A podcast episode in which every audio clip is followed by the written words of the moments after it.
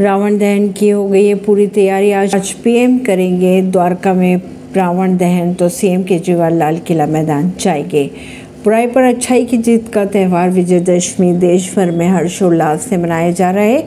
शहर शहर रावण दहन की तैयारी की जा रही है। दिल्ली की अगर बात की जाए तो दिल्ली में रावण दहन का अलग अलग जगहों पे कार्यक्रम होगा। पीएम मोदी द्वारका रामलीला मैदान में रावण दहन करेंगे। वहीं मुख्यमंत्री अरविंद केजरीवाल लाल किला मैदान में आयोजित लव कुश रामलीला में रावण दहन करेंगे। पीएम मोदी द्वारका रामलीला मैदान में रावण दहन करेंगे। यहाँ रावण, मेघनाथ और कुंभकर्ण के पुतलों के अलावा चौथा पुतला एक राक्षस का भी बनाया गया। जो महिलाओं के खिलाफ अपराध करता है, वहीं मुख्यमंत्री अरविंद केजरीवाल लाल किला मैदान में आयोजित लव कुश रामलीला में रावण दहन करेंगे। इस मौके पर अभिनेत्री कंगना रनौत भी अतिथि के तौर पर शामिल होंगी।